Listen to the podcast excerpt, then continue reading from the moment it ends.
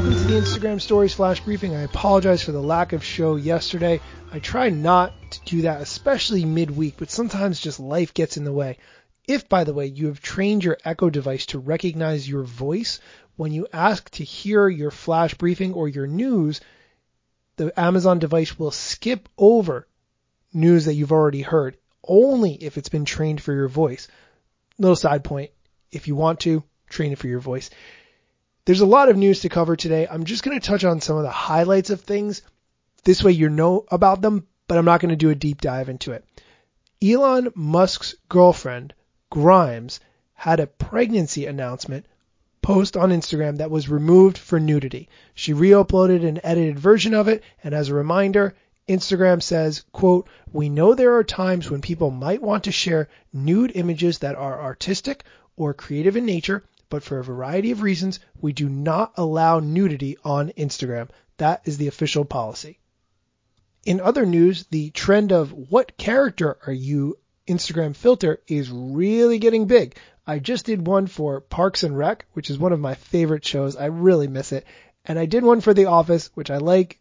I used to like it more than Parks and Rec, but now I like it less than Parks and Rec. But anyway, if you want to find those filters, you can find them by going to the Instagram account for Anton.alpen. It's A-N-T-O-N dot A-L-P-E-N. Click on the smiley face on his profile, watch the filter stories that he has, and then push the try it button at the bottom.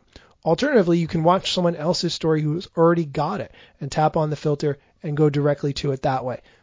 Definitely recommend giving at least one of these a try. If you're not into what Disney character, I think whatever you're into at some point very, very soon will be an Instagram filter.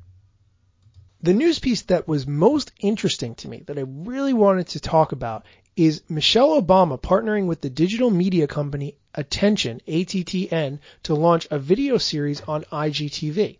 It's going to be called A Year of Firsts, showing inspiring stories about students navigating their first year through college. This is interesting because the Obamas have had a really strong media presence on tech platforms. Last year, Michelle and Barack Obama's production company, Higher Ground, announced that it would begin working with Spotify to produce artists. In 2018, Higher Ground signed a deal with Netflix to produce TV shows and films that spotlight issues such as race, class, democracy, and civil rights. Now, for this IGTV show, it's going to be focused on millennials.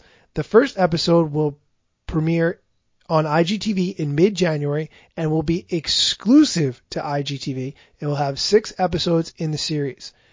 What's really interesting to me about this is it's vertical video.